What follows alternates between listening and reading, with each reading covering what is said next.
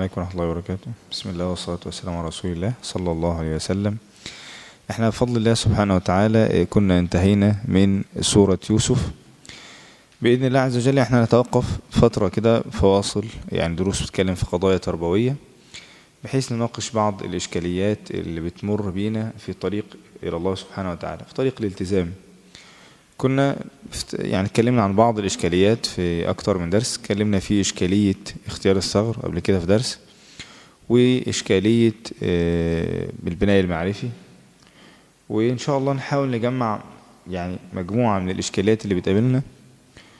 هنتكلم إن شاء الله يعني إن شاء الله قريبا بإذن الله سبحانه وتعالى. أسأل أن ييسر يعني الدرس ده. نتكلم عن إشكالية الجمع بين الدين والدنيا. ونتطرق دي النهاردة سريعا بس مش بنوع من التفصيل. النهاردة عايزين نتكلم عن يعني ممكن بقى مش عارف نسميه إشكالية أو يعني معضلة حلوة معضلة دي. آه. آه. ممكن نسميها التدين الواقع المعاصر اللي إحنا عايشينه دلوقتي. سواء الأنماط بتاعته أشكاله أو الإشكاليات اللي بتقابل الشخص اللي عايز يتدين في الوقت الحالي. لأن طبعا زي ما إحنا عارفين إن كل فترة زمنية بتعدي بيحصل نوع من تغير الجو العام. تغير الجو العام ده له أسباب كتير. يعني له أسباب تغيرات في الخطاب تغيرات حياتية تغيرات اقتصادية. بيتبع ده للأسف تغيرات في تدين الناس طبيعة تدين الناس بتختلف. يعني مثلا أحد الكتاب كتاب مشهور والرغم أنه كتبه تقريبا 2005 كتب كتاب إسلام السوق. حاول يرصد فيه التغيرات اللي حصلت في نوعية تدين الناس في فترة الثمانينات والتسعينيات عن فترة 2000 أو في أواخر يعني إن من بدايات التسعينات وهو بدأ يلحظ إن نوعية تدين الناس بدأت تكون مختلفة.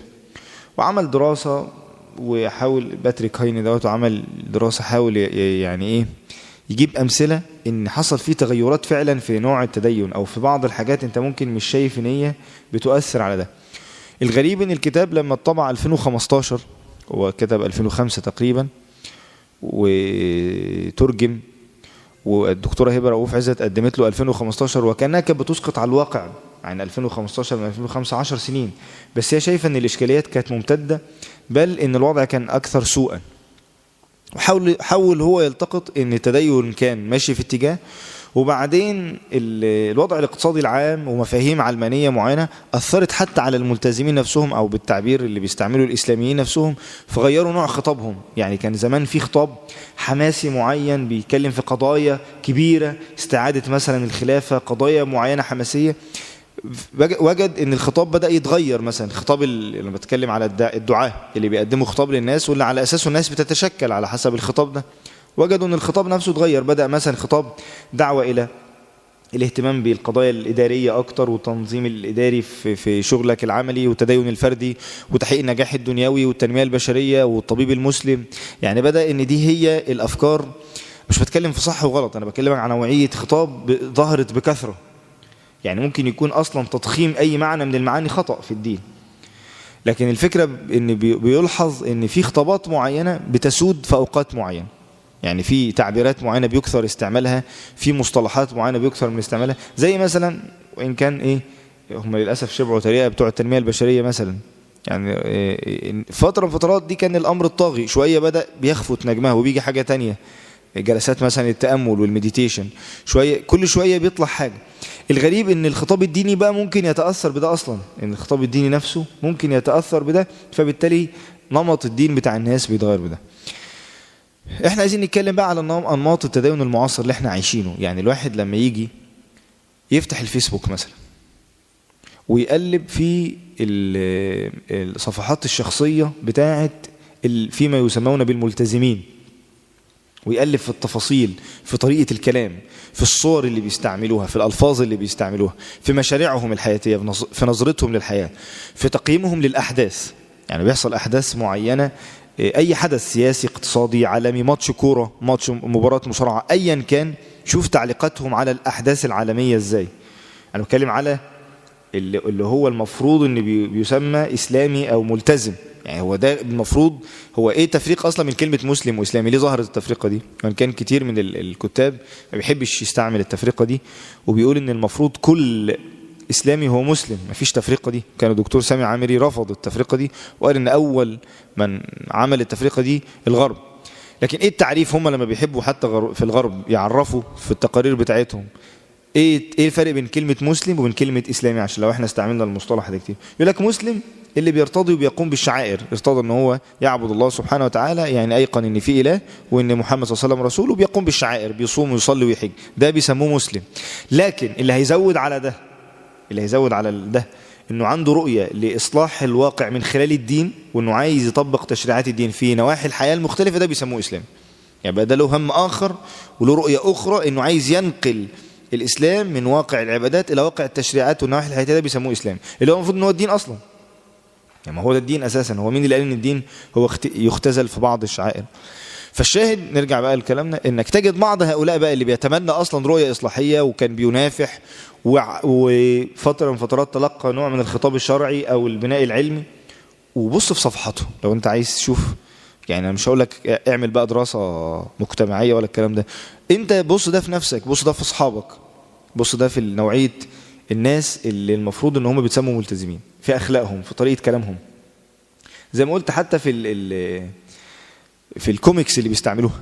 يعني حتى في ده في تجد إن حتى في اقتراح في رأيهم في قضايا شرعية. مش بقى مش مثلا بيقدم رأيه في قضية دينية في قضية سياسية أو اقتصادية. لا انظر حتى هو بيجي يقول رأيه في قضية شرعية. شوف تأثرات ال- الشخص ده بالأطروحات اللي موجودة مثلا. فده اللي إحنا عايزين نبص نتكلم عنه النهارده. إيه الإشكاليات اللي بتواجه الإنسان يلتزم في الوقت المعاصر؟ أو الأول إيه الأنماط اللي إحنا شايفينها قدامنا يعني مثلا عشان نتكلم كلام عملي أنا مش مش مش همثل بقى دور باتريك هايني والكلام اللي نزل بقى على أرض الواقع. يعني مثلا فترة من فترات ومش مش بعيدة أواخر التسعينات مثلا أنا بتكلم على واقع أنا عشته. في واقع الالتزام كان عبارة عن إيه؟ كان غالب الناس عبارة عن شاب بيكون في الجامعة أو في ثانوية عامة أو في منتصف الجامعة في أولى جامعة أو آخر الجامعة. المنطقة دي غالبا دي كانت بتبقى منطقة اللي بيحصل فيها نوع من الالتزام غالبا.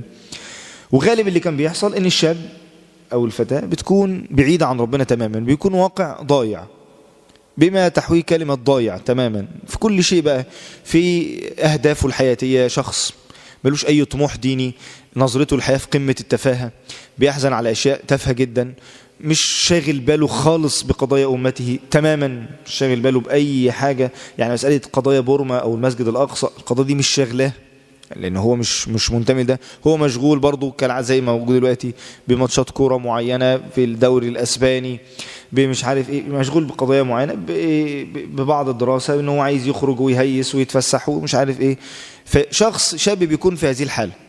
عايش حياته بطول العرض إيه، صحابه قمة التهييس الاختلاط وكلمة اختلاط دي كلمة محترمة للي يعني اللي بيحصل. يعني اختلاط تام رحلات حياة فارغة. حياة فارغة دينيا. هو ممكن يكون ناجح دنيويا. حياة فارغة دينيا. وبعدين غالبا بيجي نقطة تحول في حياة الشخص ده.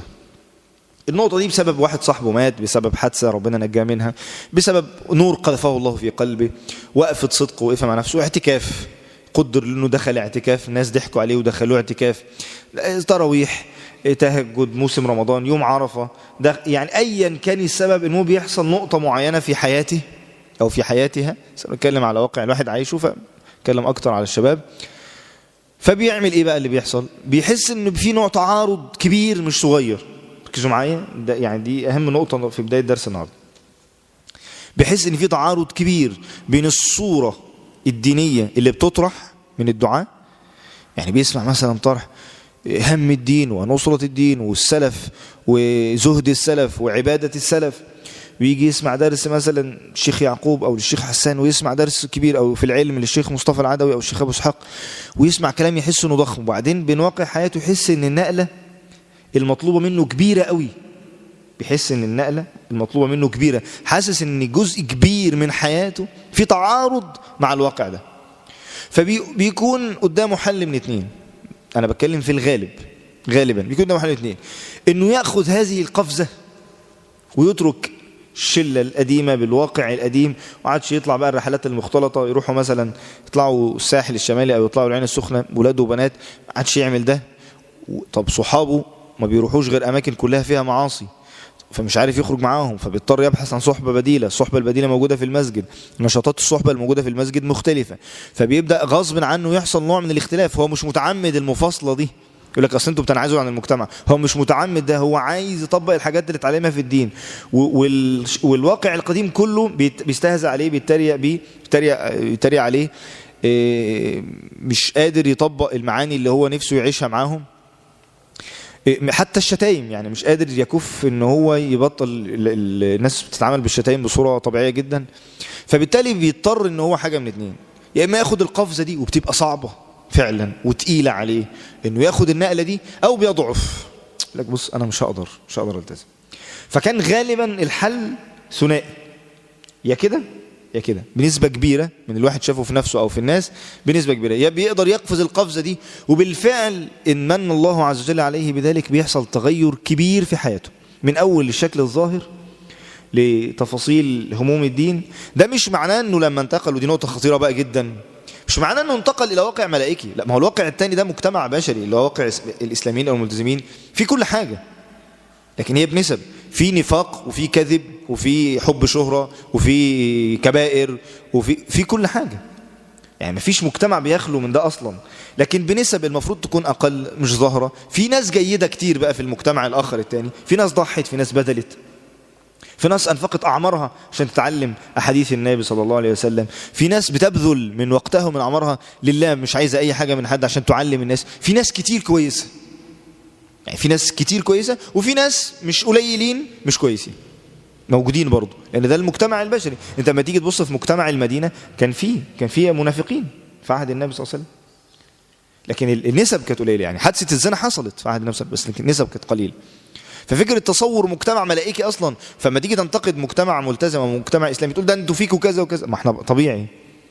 ولا سيما لما وركزوا في دي كمان لما بتتسع رقعة الملتزمين. يعني يكون العدد كبير مع انتشار الكم دايما غالبا بيحصل إشكاليات في الكيف. دي أشبه بسنة. دي سنة بشرية.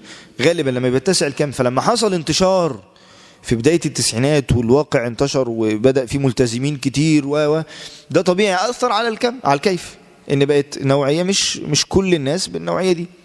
وبيدخل بقى إيه يعني يعني من ليس فيهم وبيحصل بعد كده ابتلاءات للتص... للتصفية وللتمحيص. الشاهد إن ده كان النمط الغالب اللي موجود. إن الأخت مثلا ممكن تشعر بنوع من إن هي كانت لبسها بعيد خالص عن ربنا فتنتقل إلى النقاب. ده كان ممكن بيحصل كتير. فالنقلة بتبقى صدمة عليها.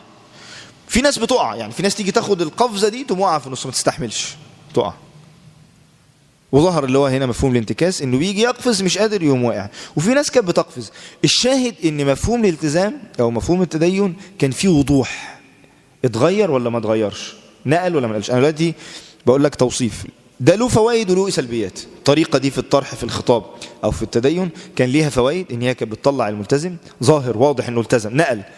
مش لاقيه النمط بقى الموجود دلوقتي انت ما انتش عارف تشخصه. انت تدخل صفحة الفيسبوك بتاعته انت ما انتش عارف ده إيه.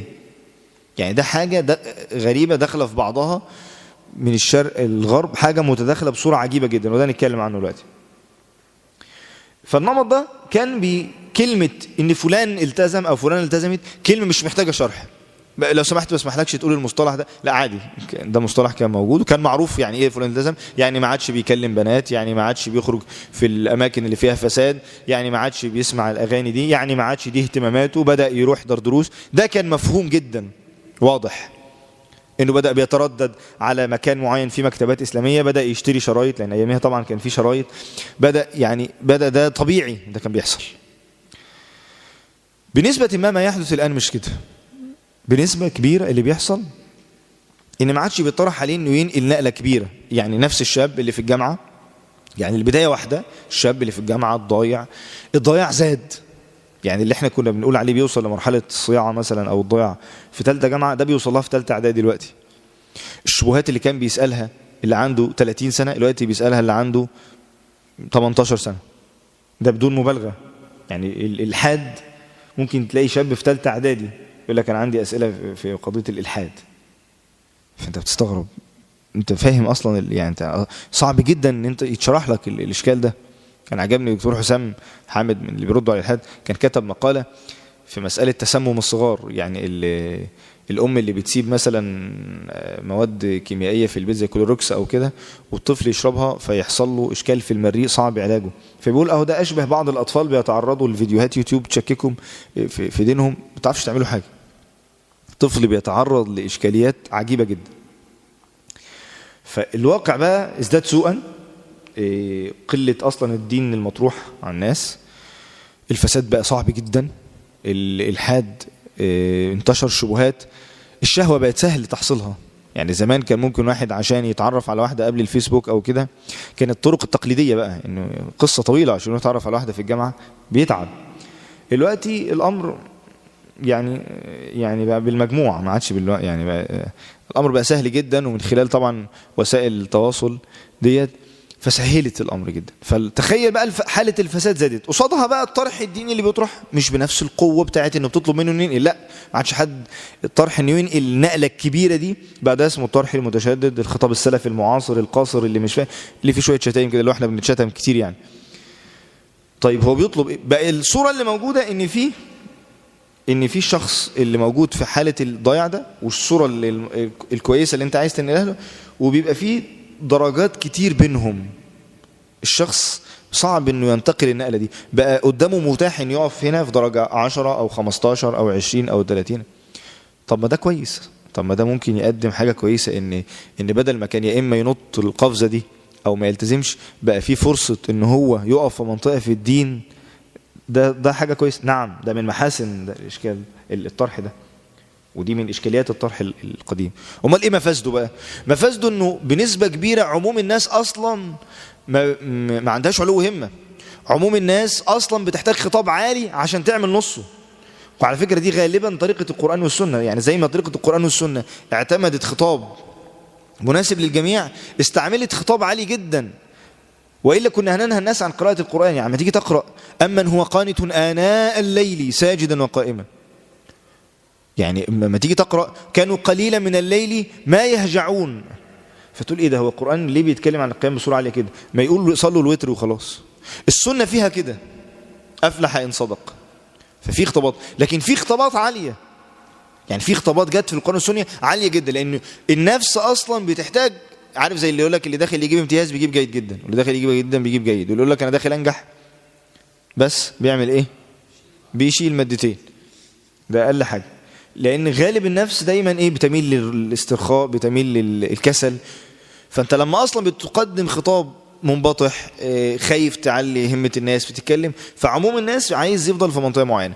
مع التداخل اختلاف بقى الفتاوى الكبير خلى في حالة إن الناس ما عادتش واثقة في حاجة. كل حاجة ما عايزين يقولوا فيها خلاف. يعني تلاقي أخت تقلع النقاب. ليه تقول لك أصل طلع فيه خلاف؟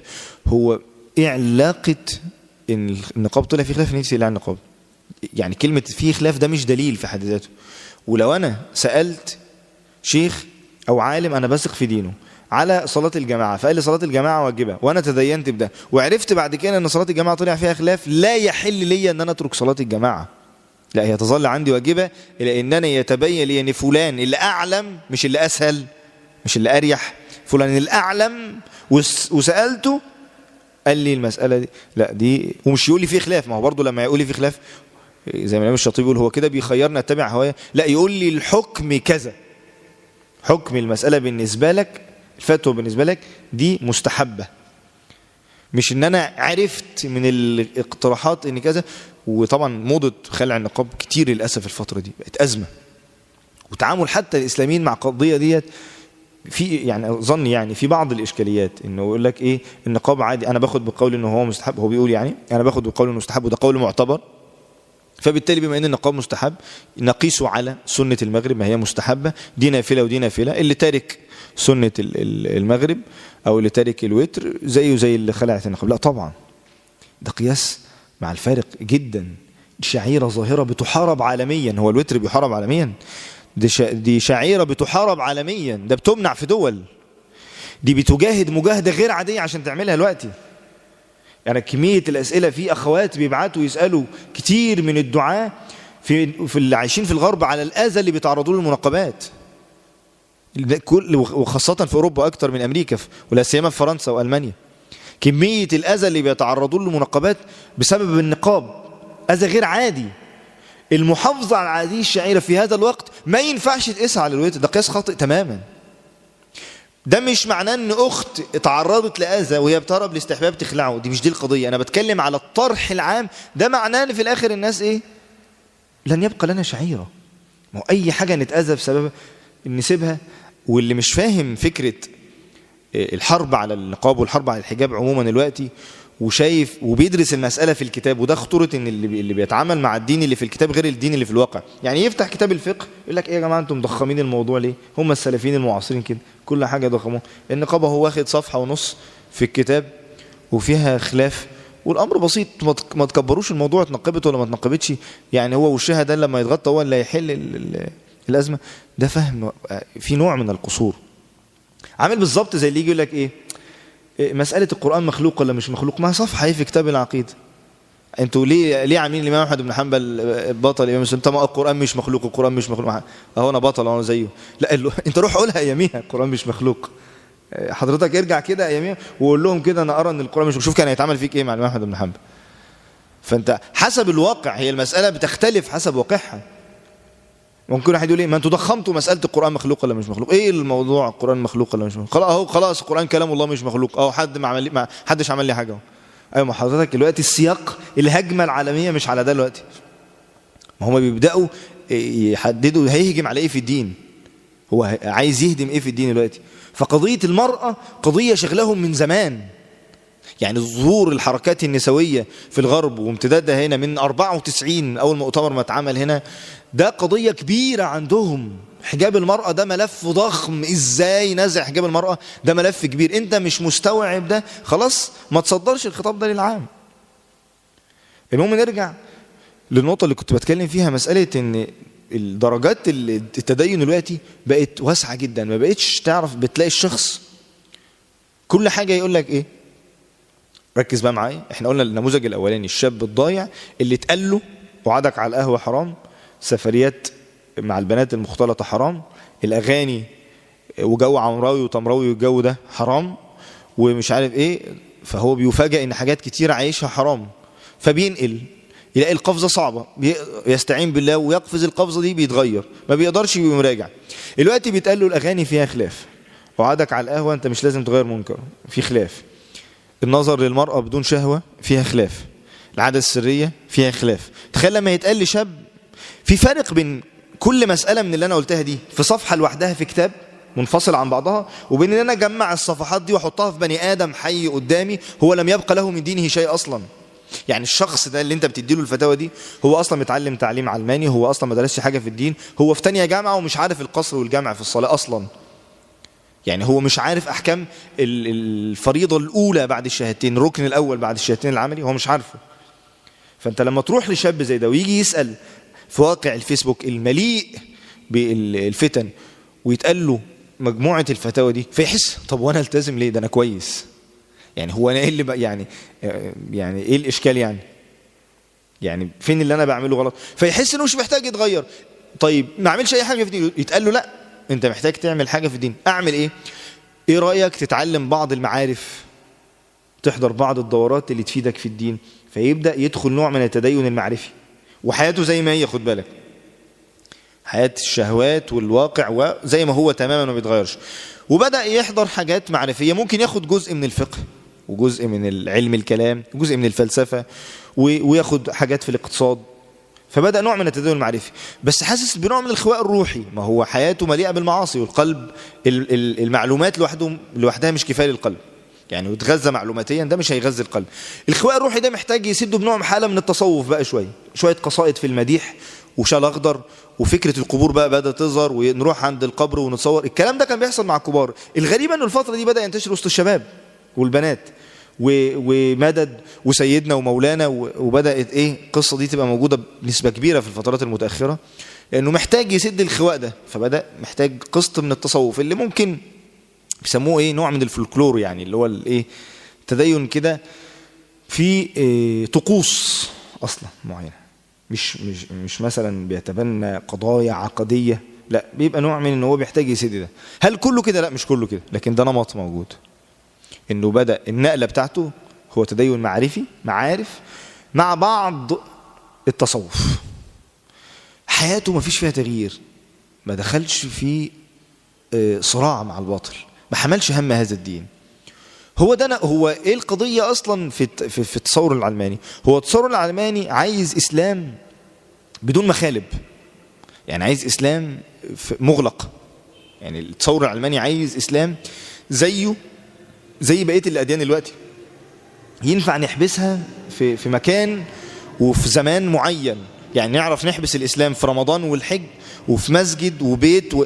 لو عرفنا نعمل كده خلاص إحنا موافقين على الإسلام. لذلك هو الغرب دلوقتي بيتكلم على إيه؟ بيتكلم على تغيير نصوص الدين. بيتكلم على إن في نصوص في الدين في القرآن لازم نغيرها. لدرجة إن كنت بسمع أحد المحاضرين بيقول إنه شاف مش فاكر فين في فرنسا ولا في اجتماع مطالبة ب أظن في فرنسا تغيير في فرنسا فعلا تغيير آيات القرآن إن في آيات في القرآن لازم تتشال. فقام اللي اعترض عليهم واحد يهودي قال لهم يا جماعة أنا مرضاش ده بكتابي. أي نعم أنا كتابي الدنيا ضايع بس ما قالش كده يعني. بس أنا ما رضاش ده فإحنا ما ينفعش نرضى المسلمين. ما ينفعش نقول للمسلمين غيروا آيات من كتابكم أو شيلوا آيات من كتابكم هم مش هيرضوا. طب نعمل إيه؟ لا نغير تفسير الآيات. إحنا ممكن نلعب في تأويل الآيات. دي إحنا عملناها قبل كده وبنعرف نعملها. آه. دي دي بتاعتنا. سيبوا لو قلت له غير الآيات هيمسك في المصحف مش هنغير حاجة. لا لا قول له مصحفك زي ما هو. إحنا هنشرح لك الآيات دي بشرح معاصر مناسب للواقع دلوقتي لأن أنت جاهل ومش فاهم. إحنا هنفهمك. وده يعني إن شاء الله ربنا ييسر بتصوير سلسلة كده ضمنها درس اسمه معركة النص بيتكلم في دي. إزاي اليهود بيعملوا كده؟ عملوا كده وإزاي المعاصرين بيعملوا كده؟ فالخلاصة إن بينشأ شخص التدين مش عامل له أزمة. يعني التدين ما عملوش إشكال في حياته ما عملوش صراع مع نفسه مع شهواته صراع مع مجتمعه صراع مع الباطل ما شالش هموم. وفي نفس الوقت حاسس إنه بيزداد معارف وإن أنت جاهل هو أنا بزداد في المعرفة. وفي نفس الوقت بحاول أغطي نوع من الخواء الروحي اللي عندي. التدين ده ده بدأ ينتشر. اللي هو التدين بدون تبعات. أنت ما بتحملش تبعات معينة. ولا حتى تبعات إنك تتخلص من واقعك القديم. وبدأ للأسف بقى تدين الصورة دي تهاجم الصورة اللي أنا كنت بكلمك عنها اللي هي فيها أخطاء أكيد اللي أنا بدأت بيها. بدأ يهاجم ويقول أنتوا بتقدموا تدين متشدد أنتوا بتعملوا آه انعزال عن المجتمع بتعملوا مسجد بتاعكم اسمه مسجد الإخوة أنتوا آه بتعملوا مفاصلة. فأنت تقول له ما هو أحيانا ده بيحصل اضطراري مش اختياري أنا بعمل ده غصب عني لأن أنا لما جيت أختار صحبة معينة. اخترت الصحبة اللي بتختار نفس اختياراتي. أنا مش عايز أسمع مش عايز أروح أحضر الحفلات دي. مش عايز أخلي بنتي تطلع رحلة المختلطة دي. فبالتالي أنا مش مش عايز أبقى وسط أقعد على القهوة دي. مش عايز. وفي نفس الوقت أنا بني آدم عايز أخرج عايز يبقى ليا ناس أتكلم معهم الإنسان سمي إنسان بيأنس. عايز ناس يأنس معهم فبيبحث عن صحبة أخرى. فبالتالي فعلا بيترك صحبة قديمة وبينطلق لصحبة جديدة. هي الأخت مش عايزة الواقع ده. يعني هي برضه هي ممكن تفتن هي امرأة وعايزة تظهر جمالها لما تشوف كل اللي حواليها بيتفننوا في إظهار جمالهم وبيتفننوا في لبس الموضة وهي لابسة اللبس ده سواء خمار أو نقاب وما فيهوش في الموضة. حتى الدكتورة هبة رؤوف اتكلمت على حجاب الموضة إن بدأ يحصل تفاخر حتى عند المحجبات نفسه أنفسهن. فهي بتتعرض لضغط نفسي فخلاص كفاية ضغط تروح تشوف حد بيدعمها حد يعني بيثبتها. بتشوف معاك حد على الطريق بتثبت. ظهور التدين ده للأسف اللي هو بدأ ينتشر بدأ يخلي إن الهم الرسالي يفقد. يعني ما عادش الإنسان بيلتزم صاحب رسالة. لا هو الدين عبارة عن إيه؟ عن حياتي اترسمت كده بصورة معينة وسكنت جوه حياتي بعض الحاجات مش تغيير. القرآن لما نزل على الصحابة عمل نقلة عمل تغيير. القرآن نزل على واقع الصحابة هتقول لي انت بتشبهنا بالواقع الجاهلي؟ انت هتعمل زي مش عارف سيد قطب. يا عم أنا ب... ما تدخلنيش في حيطة ابوس إيدك أنا بقولكش كده. أنا بقول لك القرآن عمل تغيير في واقع الصحابة. فأنت القرآن لازم لما ينزل عليك لازم يعمل تغيير. ما ينفعش تفضل زي ما أنت. يعني مستحيل. مستحيل تبقى حياتك بهذا العبث وبالتفاهة. وكتير كتير شفت كتير من الملتزمين بيتكلم على الدوري الأسباني وشجع و... واسمهم إيه الدوري الثاني ده بطولة أوروبا دي اسمها الايه دوري الأبطال ابطال الدوري الأسباني أسبانيا دي يا جماعة كانت الأندلس دي أرضنا اتخذت بيشجعوا آه بيشجعونا عشان يفضلوا هم تافهين وإحنا ننتصر عليهم آه. يفضلوا هم يلعبوا كورة وإحنا. آه. فانت بتستغرب انت انت فاهم يعني إنك تشجع أسبانيا؟ انت فاهم ده؟ موقف ذكرته في أحد المحاضرات شفته في التلفزيون.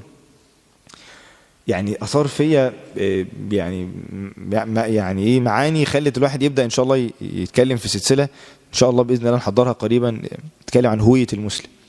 كنت بزور أحد أقربائي وكان في برنامج شغال اسمه العبقرة. العبقرة ده برنامج أشبه بزي إيه إيه، صورة حديثة شوية من زي أوائل الطلبة اللي كانت موجودة. يجيبوا طلبة من مدارس إيه، ثانوي تقريبا أو إعدادي مش فاكر هم طلبة يعني مدارس. وبيسألوهم أسئلة ثقافية متنوعة واللي بيجاوب بياخد درجات وبيكسب. وحاجة كويسة بتنمي روح الإيه الثقافة والقراءة و... وده كان شيء جميل فعلا. أحسن من الحاجة تبقى هايفة أحسن ما يخلوا العيال تتهيف يعني. فالمهم قعدت شفت ال- ده كان فريق من هنا تقريبا بيلاعب فريق من إسكندرية. أنا لما سألت بعض إخوة اسكندرية على المدرسة دي مش عارف اسمها Bri- Brilliance تقريبا قالوا دي إسلامية فأنا استغربت إن هي لأن أنا شفت الفريق بتاع اسكندرية هو الفرق لازم ولدين وبنتين. إصرار دايما حشر ال- ال- ال- العنصر النسائي. ولدين وبنتين. ال- الفريق الاسكندرية ولدين وبنتين البنتين مش محجبات خالص. ولما البنت بتجاوب سؤال صح بإيه؟ بتسلم على الولد إيه إيه كده. high five آه. معانا الأخ معانا ال update على طول جاهز معانا. آه. تعمل آه. يبقى الحقني كده على طول. آه. بتبقوا عاملين إيه؟ high five آه. خلاص؟ الفريق بتاعنا اسم المدرسة إيه؟ الدعوة الإسلامية. أنا انبسطت جدا طبعا. وطبعا كنت بكل الحماس فعلا غصب عني فعلا والله سبحان الله لقيت نفسي تلقائيا متعصب بقى شجعت إيه؟ فريق فجأة دخلت جوه المود وقعدت. فالمهم بقيت تشوف الأسئلة. مش عارف سألت الفريق اللي سحب سؤال الفريق الدعوة الإسلامية رقصه مشهورة في مش عارف في ألمانيا رقصه شعبية. مش عارفين. مش عارف مش عارف شوية أسئلة في الثقافة والفنون وكلام فارغ كده. المهم إيه وتسأل دي وتسأل لغاية لما جه سؤال فارق لا أحد الأسئلة اللي, اللي صدمتني إن فريق الدعوة الإسلامية مش عارف يجيبها. المذيع بيقول لهم سقوط الإمبراطورية خد بالك من التعبير العثمانية. سنة كام؟ ده سؤال. والاتفاقية اللي على أساسها تم توزيع الإمبراطورية العثمانية كان اسمها إيه؟ اللي باسم اتنين كان اسمها إيه؟ ما عرفوش. أنا اتصدمت. اولا هي مش إمبراطورية ده تاريخنا دي خلافة عثمانية. مش عارفين سايكس بيكو اللي قسمت المسلمين؟ مش عارفين 1924 اللي عمله آتاتورك؟ مش عارفين. مش عارفين تاريخهم مش عارفين هويتنا مش عارفين ماضينا مش عارفين تاريخنا. طيب ما جاوبوش السؤال. لا دول طبعا ولا اسكندرية. بتوع ال high five ما جاوبوش. آه. السؤال بقى اللي اللي كان لو جاوبوه كسبوا كسبوا فعلا الدعوة الإسلامية. وأنا بقتش عارف أفرح إن هم كسبوا ولا أزعل. وفريق الدعوة الإسلامية هو اللي كسب. سأل سؤال بيقول بطولة أبطال اللي هو بتاع أوروبا ده 2017 كان بين مين ومين ومين اللي كسب؟ الولا مش قال له بص كان فلان وفلان والنتيجة أربعة واحد واللي جاب الأجوان ده فلان وفلان وفلان واللي جاب الجون فلان. بدون تردد. بص أنا اتصدمت. وكسبوا. وفريق الدعوة الإسلامية كسب. أنا مش عارف أفرح إن الدعوة الإسلامية كسبت. هي دي الدعوة الإسلامية دلوقتي. يعني ده نموذج. قلت إيه ده؟ هو عارف دوري الأبطال 2017 مين كان بيلعب قصاد مين؟ ابطال دول اللي هم أوروبا اللي المفروض جزء من البلاد دي كانت إسلامية أصلا وإحنا عايزين نستردها.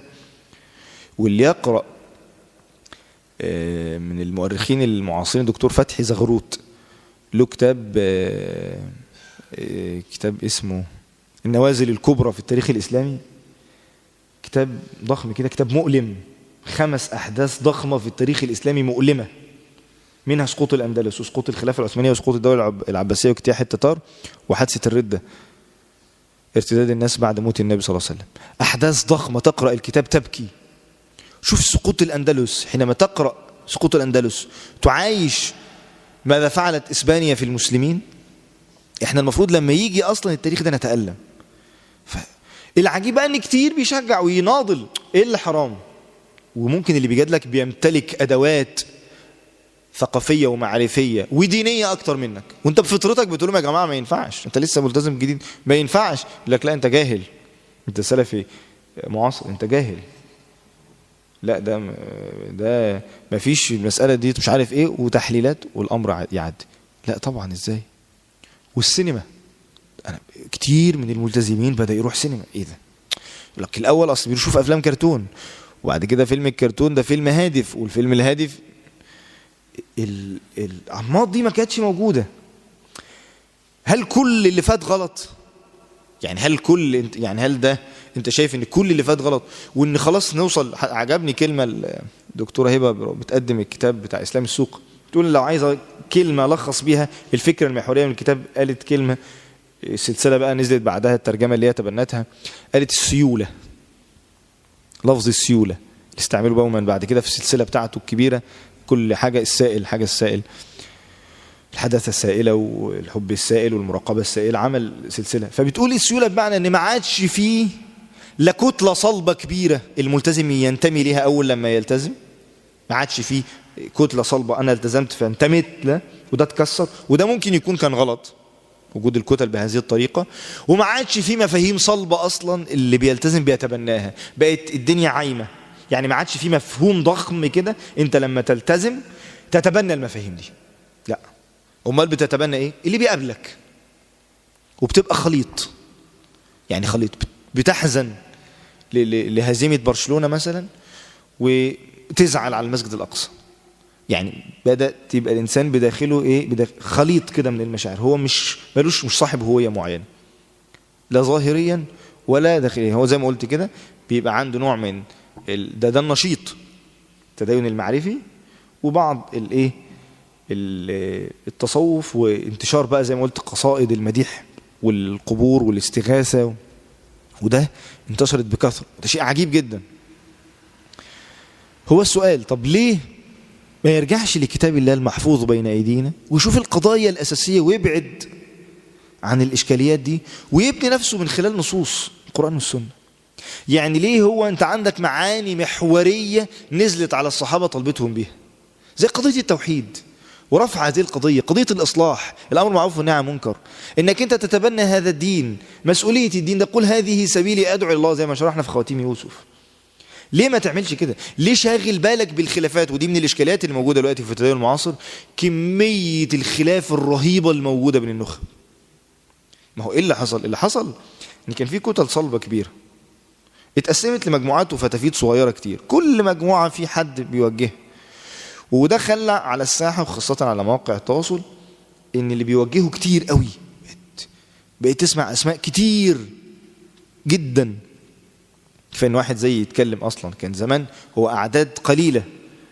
لا دلوقتي اللي بيتكلم كتير. كل واحد يقدم طرح ويقدم رؤية. هؤلاء كتير منهم ناس مخلصين بيبذلوا بيبذلوا من أعمارهم وأوقاتهم وأموالهم لنصرة الدين. يعني الواحد شاف جهد بعض الكوادر اجتهاد رائع. يعني الواحد بيحتقر نفسه امام جهده حقيقة. وكل ما الواحد بيشوف جهود بعض هؤلاء لأن هو حس الشخص المخلص ده نحسبه كذلك صاحب الهم ده حس إن زمان كان في يعني كتلة كبيرة بتشيل عنه. هو دلوقتي حس إن الدين سقف نزل على دماغه هو اللي لازم يشيل حس بالمسؤولية. فبدأ يجري لوحده. فتخيل شخص شغال بنا ومناول. يعني كل حاجة لوحده. بيعلم نفسه بيربي نفسه بيبني نفسه علميا بيبني نفسه ثقافيا بيحاول يشتغل عشان يأكل من عمل يدي. أزمة. لقى نفسه أزمة. ومطالب إنه يعمل كده. بيشتغل في نوع من التوجيه يحاول يقدم توجيه عام. ففعلا طحنين نفسه. لكن الخلافات الشرسة وعدم وجود نقاط مشتركة نتفق عليها واختيار دايما الحل الأسهل الهدم. الطائفة دي لازم تتهدم. والطائفة دي لازم عشان نشتغل على نظافة. ما طب حضرتك بعد ما تدها عندك القدرة إنك تبني على نظافة؟ لا لا ما هيجي غيري يبني. طب ما حضرتك أنت لما هتهد اللي موجود ده غيرك مش اللي هيبني. يعني مكان اللي أنت بنيته ده هيتبنى بيت من بيوت الإلحاد. يعني اللي أنت هديته ده هيتبنى مكانه شهوات مش هيتبنى مكانه دين. أشبه باللي عايش في بيت متكسر وفيه إشكاليات. يقول لك الحل إن إحنا نهد ونبني. معاك قدرة على البناء؟ لا ما عنديش. طب وهتهد ونقعد في الشارع؟ اختيار الحل دلوقتي إيه، الهدم. وده ظني والله أعلم أحد التحليلات النفسية اللي الواحد حاسسها. دايما في أوقات ال- ال- الاستضعاف والهزيمة واليأس وأزمات اقتصادية الناس بتبقى جواها طاقة غضبية كبيرة جدا. وعايزة تطلع الطاقة دي في حد. فأول ما بتلاقي حد يعمل مشكلة أنت اللي ضيعتنا. أنا اللي ضيعتكم. يعني لو أنا انتحرت الدنيا هتتصلح الطيار ده هو اللي ضيع أنتوا اللي دمرتونا. إحنا اللي يعني إن هو جواه طاقة هو عنده هو هو جواه هم دين فالطاقة دي بيطلعها في اللي يقدر يطلعها فيه. يقدر يطلعها في مين؟ في أخوه الغلبان اللي زيه المستضعف إحنا الاثنين في نفس المنطقة. غلاب فيطلعها في صاحبه في أخوه. اللي هو اللي شغال زيه اللي هو اللي طالع عينه زيه وعنده أخطاء وهو عنده أخطاء. فأنا جوايا طاقة غضبية. اطلعها فين؟ اطلعها في ده. انت اللي غلطان هو بيبقى غلطان فعلا بس بدل ما تصلحه وبدل ما تشوف نقاط مشتركة بينكم وكتير من الخلافات اللي الواحد شايفها بيجد إن نقاط التوافق لا تقل عن 80% والأعداء المشتركة اللي بيننا يعني أنا وهو اللي مختلفين ده العدو المشترك اللي بيننا يصل إلى 90% عدو مشترك. طب خلاص طب ما نتفق على العدو المشترك والنقاط المشتركة مع الاحتفاظ برأيك ورأيي. أنا مش هغير رأيي ومش هتنازل ومش هقدم تنازل عن رأيي ولا سيما في مسائل عقدية. أنا مش هغير ده ومش هوصل معاك لحالة من إن أنا أتمايع في هذه القضية. لأ لكن أنا بقول مش هنطرح الخلاف ده على العام لأن الخلافات ولا سيما هذه الخلافات الكلامية غالبا دايما مبثوثة في الكتب فقط مش مبثوثة لعموم الناس. إحياء القضايا دي وبثها في عموم الناس. دايما يا جماعة العموم يحب التشجيع هو بقاش عارف إيه المسألة أصلا. يعني مثلا واحد قضية زي اللي بدأت تنتشر قضية مثلا الاستغاثة مثلا. فواحد متبني رأي معين هو مش عارف المسألة. في يدخل يلا يا مشركين يا مش عارف كده. والتاني إيه عايز يخش يغزو. مدد مدد مدد يقعد يغزو. كويس هو أنتوا بتعملوا إيه؟ يعني أنت بتعمل إيه؟ هو هي بقت بيغيظوا بعض. ده بيشجع الفريق ده وهيجي شيخ الوقت يحط عليكم كلكم. إحنا معانا على فكرة الشيخ فلان الفلاني معانا وهيعرفكم هيجي الوقت يعرفكم. هو الجو هو أنتوا بتعملوا إيه؟ هو إيه اللي بيحصل؟ ويلا يا جماعة في حفلة في صفحة فلان. عارف. هو الموضوع دايما الانتشار بيبقى فيه حالة من الإيه؟ من التشجيع. الناس عايزة تشجع. ليه تكون مشجع؟ ليه؟ يعني ليه نحول ال... ال... هو دي ناقص إحنا نعمل في بعض كده. ليه أصلا نطلع هذه القضايا لعموم الناس؟ طب ما نختلف ويبقى الخلاف علمي ولا هو هيفضل موجود؟ يعني برضو الصورة الرومانسية لحل الخلاف إن إحنا بقى كلنا نبقى حاجة واحدة ونبقى كيان واحد ده مش موجود ولا هيبقى موجود. يعني الصورة الرومانسية دي هي الفكرة بس كيفية إدارة الخلاف ده. فالخلاف ده عامل أزمة عند عموم الناس مش عارف يعمل إيه. أنا رأيي ليك ولأي حد بيتعرض للأزمات الخلاف الرهيب اللي بين النخب ده ما يشغلش باله بالقضايا الخلافية أصلا. ما تبقاش مشجع ما تشغلش بالك. الأصول اللي ناقصاك كتير جدا. يعني استمر في بنائك يقول لك إيه؟ طب ما أنا عايز أعرف عشان مشيش في طريق غلط. ما هو ده بيقول على ده باطل وده بيقول على ده باطل. ما أنت عمرك ما هتشوف وأنت واقف كده. يعني لو فضلت 100 سنة وأنت واقف عمرك ما هتشوف. أنت امشي وشوف وأنت جوه الطريق. زي بالظبط فكرة ارسم لي منهج علمي امشي عليه. لا امشي في الخطوات اللي تقابلك أي حاجة تقابلك مش ضلال امشي فيها وبعد كده ابقى غير خطتك كمان سنة أو سنتين. لا أنا مش هتحرك أي شبر في العلم غير لما يجي لي منهج متكامل ياخدني من الوقت من الضياع- الجهل والضياع إلى شيخ الإسلام. يا عم الحاج امشي أنت أصلا شبرين وهتقف ما تتعبناش. خلص الدورتين دول وقول الحمد لله وامشي. انت أصلا هتتجوز كمان سنتين وكل ده هيفركش. ما تقعدش يعني خلاص هتتجوز وهتشتغل وخلاص والموضوع هيخلص. قاعد سنتين تسأل على المنهج العلمي لغاية لما تتجوز. كان زمانك قريت لك كتابين فاحيانا الصح إنك تمشي. ما تحاولش الخناقات وأنا عايز أعرف وشاغل بالك ليه بقضايا خلافية. شاغل بالك ليه بهذه القضية؟ في أصول ناقصاك. لذلك أنا أفضل لبعض الناس إنه يقفل الفيسبوك ده أصلا. ما تشغلش بالك اقفله. أنت مالك ومال فلان رد مالك؟ شاغل بالك ليه؟ أحيانا بيبقى الشخص والله أحيانا بيبقى أخ أو أخت مثلا عايش حياته أخت مثلا منقبة وبتحضر بعض الدروس وتحفظ قرآن وتحاول تتعلم على دين تدخل المنقبات الجاهلات اللي فاكرين نفسهم بنقاب عامة الدنيا والنقاب فيه خلاف.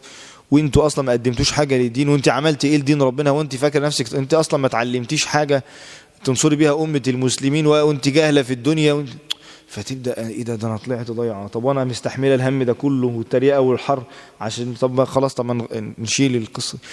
بي ممكن إنسان يتكدر ويكره الطريق اللي كان راضي بيه أصلا. يتعرض لطاقة مش قدها. شخص كان راضي ماشي بيحفظ القرآن وبيبني نفسه وراح يتعلم وياخد درس في الحديث وفي الفقه وبيتعلم وبيرتقي وبدأ يفهم وبعد يكتشف إن في قضايا بيهاجموا بها أمة الإسلام وبدأ يكتشف أن في معارك تغريبية بتدخل لأمة الإسلام وأنه لازم يكون واعي لده وبدأ يثقف نفسه واحد واحد يفاجأ أن دخل في قضايا مش قدها دخل في سموم يحصل له حالة من التسمم. لذلك دايما على فكرة الانفتاح الزائد دايما بيجيب مشاكل. أحد الكتاب زمان يقول ال كان تحليله هو بيرى أن الديمقراطية أخطر من الديكتاتورية الديكتاتورية رأي واحد الكل بيكرهه وعارفين إنه غلط. الديمقراطية مئة ألف رأي أنت تايه بينهم مش عارف إيه الصح. فأيا كان أنا برضو مش واجه مقارنة لكن بقول لك إن خطورة الانفتاح الضخم ده عمل حالة بلبلة عند الناس. والأخطر إن شخص مثلا هو متميز في باب. يعني شخص متميز مثلا في مذهب الشافعي في باب في, في اللغة. هو متقن مثلا لباب من أبواب الشعر في الباب ده. فطالما أتقن حاجة يتصدر للتوجيه العام. يعني ما مش معنى إن أنت أتقنت هي فكرة وما منا إلا له مقام معلوم. هو أنا متقن حاجة. إحساس الإتقان بيدي نوع دايما من يعني إيه؟ الثقة النفس. فيتصدر للتوجيه. لا التوجيه العام لا يحسنه أي أحد. دي وده فتوى يسأل عنها الإنسان. دي فتاوى يسأل عنها الإنسان. زي بالظبط الفتاوى الاجتماعية كده ممكن تؤدي للطلاق ممكن اخت تتجرأ. وتتكلم وتنصح أخت في في حياتها الاجتماعية تؤدي لطلاقها. دي جرأة. فالشاهد إن الاختلاف ده ما تشغلش بالك بيه. اللي أحيانا ما بيكونش الخلاف تناطح. زي ما إحنا شايفين إن الكوادر بتقطع في بعض و وإنت واقف تايه وبتحبهم ومش عارف تعمل إيه وحاسس بأزمة نفسية ما تشغلش بالك بهذه الخلافات. شوية والدنيا هتصفى. هي السنة. أوقات الاستضعاف والهزيمه بنفض الناس بتفضي طاقتها الغضبية دي في بعض شوية هتصفى على مجموعة وفي الآخر وأما ما ينفع الناس فيمكث انشغل باللي ينفعك ما تشغلش نفسك بالقضاء دي. إحساس تفريغ الشحنة مريح. دخلت شتمته ورديت عليه وحطيت عليه. ده حس إنك عملت حاجة ما عملتش أي حاجة. انت ما افتش دينك بأي حاجة. كم من أناس أتقياء أخفياء يعملون في صمت. طيب أحيانا بتكون الأزمة بقى إن يقول لك هم ده أنا كمية البرامج العلمية اللي مطروحة قدامي هم مش بيكرهوا ده هم بيحبوا بعض. كتير مش عارف أختار أصلا. وخاصة الوسط السعودي ما شاء الله ثري في المنطقة دي. كل شوية مش عارف برنامج لحفظ السنة برنامج لتفسير دورة مش عارف الالتحاق بالرد على الشبهات دورة حفظ الصحيحين دورة المذهب إتقان المذهب الحنبلي دورة مش من كتر الحاجات دي وكل حاجة انت بتعمل لها save. معروفة. save post معروف. أو يبقى ليك واحد صاحبك بت save عنده بتبعت له ما بتعرفش ت save فتبعت له الحاجات دي.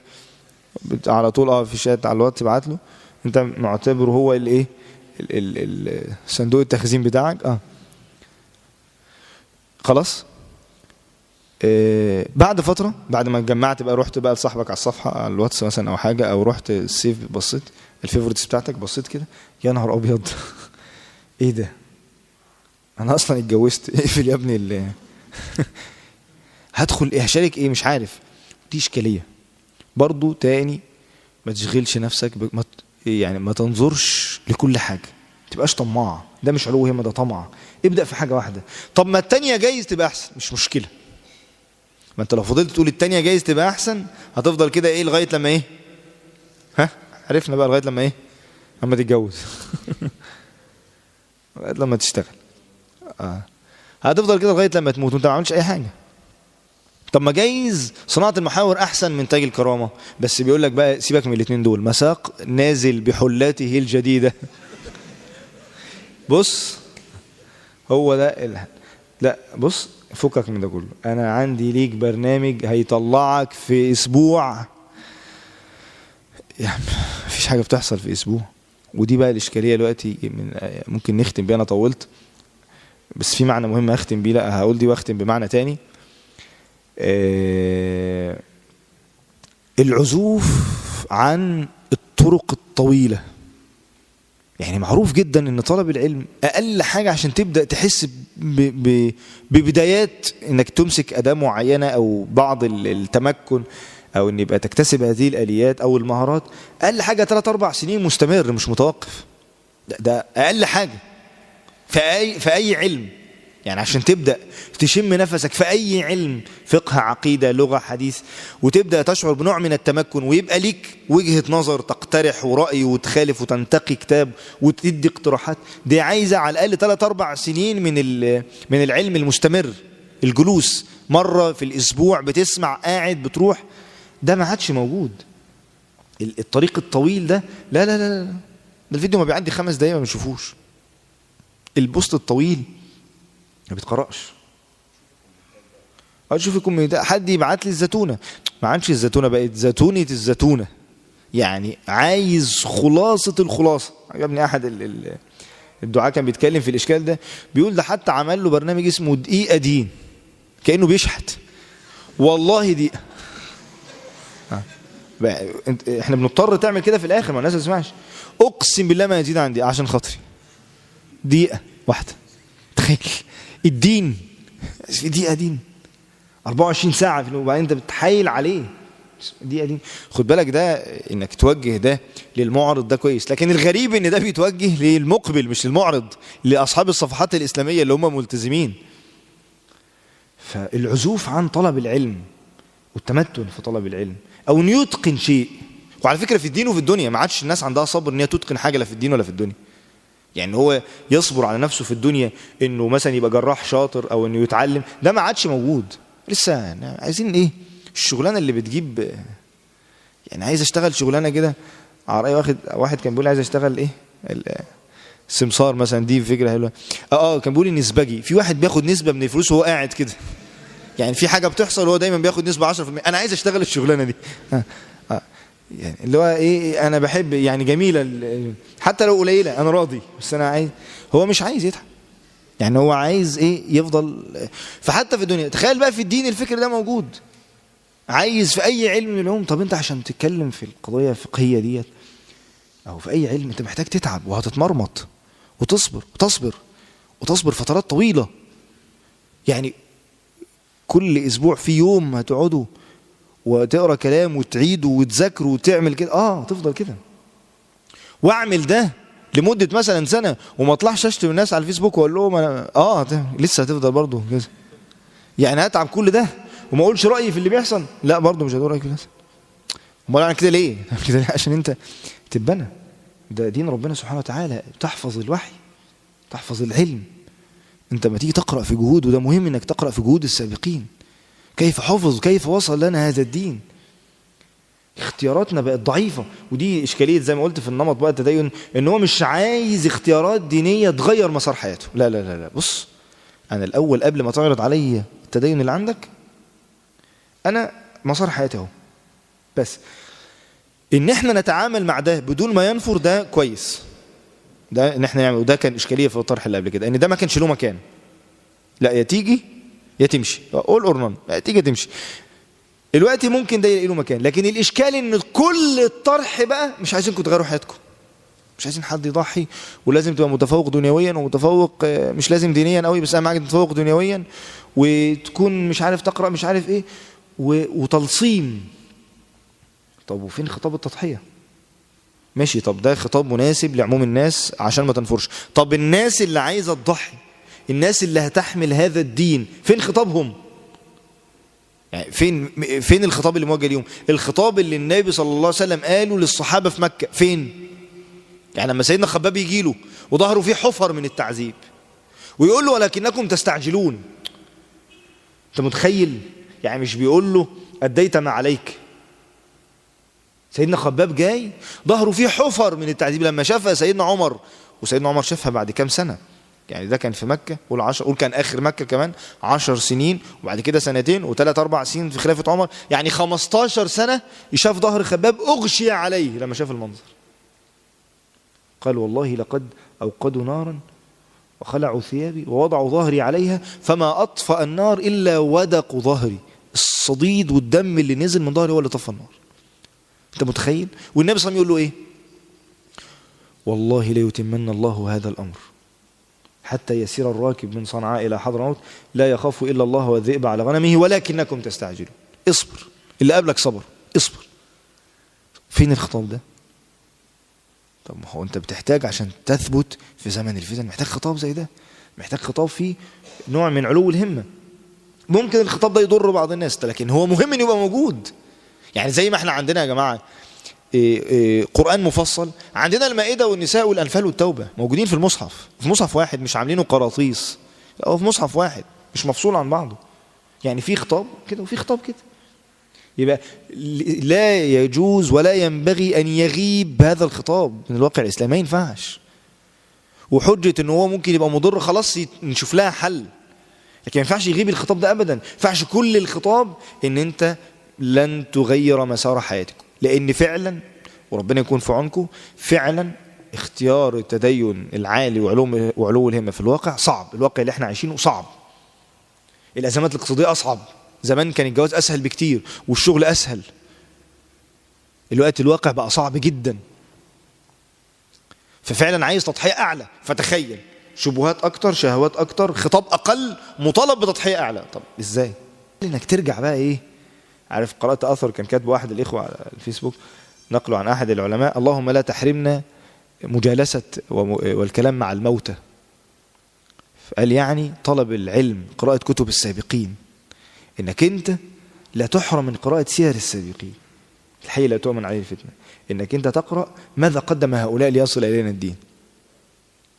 الأسماء أعداد المسلمين بالملايين. اللي إحنا عارفين أسمائهم قلة. دول اختاروا يعيشوا حياة مختلفة. دول اختاروا يعيشوا حياة مختلفة. ما اختاروش حياة التفاهة وإنه يعيشوا خلاص كده. كل الأسماء اللي موجودة دلوقتي هتمشي. ويبقى إما عند الله يعرفه الملائكة الذي ضحى وبذل أو عند الناس يكتب له لسان صدق عند الناس الذي ضحى وبذل. فالقضية أن دي فترة واللي بيثبت هو اللي بيرفع اسمه عند الله سبحانه وتعالى. لكل عبد صيت كما قال النبي صلى الله عليه وسلم. له سمعة في السماء. في واحد صيته حسن في السماء. لأن أنت أحيانا في طريق بقى جوه الالتزام أنت محتاج يعني زمان كنت محتاج تاخد قرار الالتزام. دلوقتي أنت جوه الدين محتاج تاخد قرار تاني. إن طريقتك في الدين دي مش نافعة. إن طريقة التدين اللي أنا ماشي دي مش نافعة. لا أنا محتاج أتغير.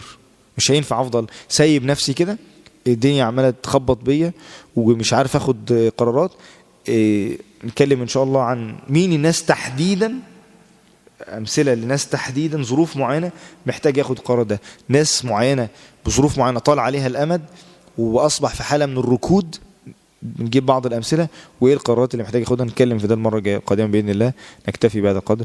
وإن شاء الله برضو يا ريت اللي عنده أفكار إشكاليات اعتراضات شايف هو لأنه أنتوا اللي عايشين الواقع أكتر. إشكاليات معينة شايفها في التدين الموجود. إشكاليات شايفها موجودة في الواقع في الخطاب اللي بيسمعه. يا ريت برضو أي حد يعرف يوصل لي ده سواء عن طريق يكتبها هنا في الدرس أو يبعت يبعتها على أي حاجة سواء على الواتس أو على الفيس. أستفيد منكم جزاكم الله خيرا. سبحانك الله وبحمدك إلا أنت أستغفرك وأتوب إليك وجزاكم الله خيرا.